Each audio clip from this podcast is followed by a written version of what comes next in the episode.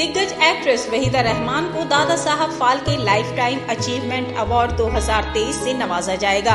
इसकी घोषणा सूचना और प्रसारण मंत्री अनुराग ठाकुर ने की है। वहीदा रहमान को गाइड प्यासा, कागज़ के फूल और चौधरी का चाँद जैसी ब्लॉकबस्टर फ़िल्मों में शानदार एक्टिंग के लिए जाना जाता है। अनुराग ठाकुर ने घोषणा करते हुए एक्स पर लिखा, मुझे ये घोषणा करते हुए बेहद खुशी हो रही है कि वहीदा रहमान जी को भारतीय सिनेमा में उनके शानदार योगदान के लिए इस साल प्रतिष्ठित Dada Saheb Phalke lifetime achievement award से सम्मानित किया जा रहा है। वहीदा रहमान इस साल के अंत में एक समारोह में पुरस्कार प्राप्त करेंगी।